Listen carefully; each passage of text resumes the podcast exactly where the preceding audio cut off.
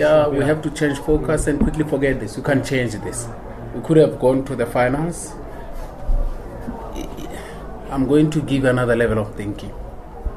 Those who got knocked out when there were 16 teams have healed. Those who got knocked out when there were 8 teams are not completely healed, but the ones at 16 are cold, cold, cold. These ones are still really. Those who are getting knocked out at 4 are feeling a fresh pain.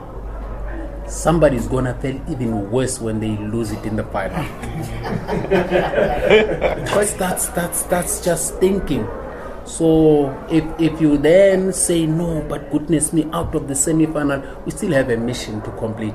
Let's go into the ABSA Premier League and concentrate. Look at that. Try do as much as you can. Push everybody. Let them play to the best of their ability through your own your own push. So we, we, we are okay. We accept where we are.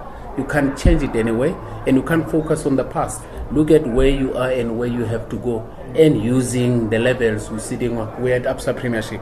We're gonna focus on that one.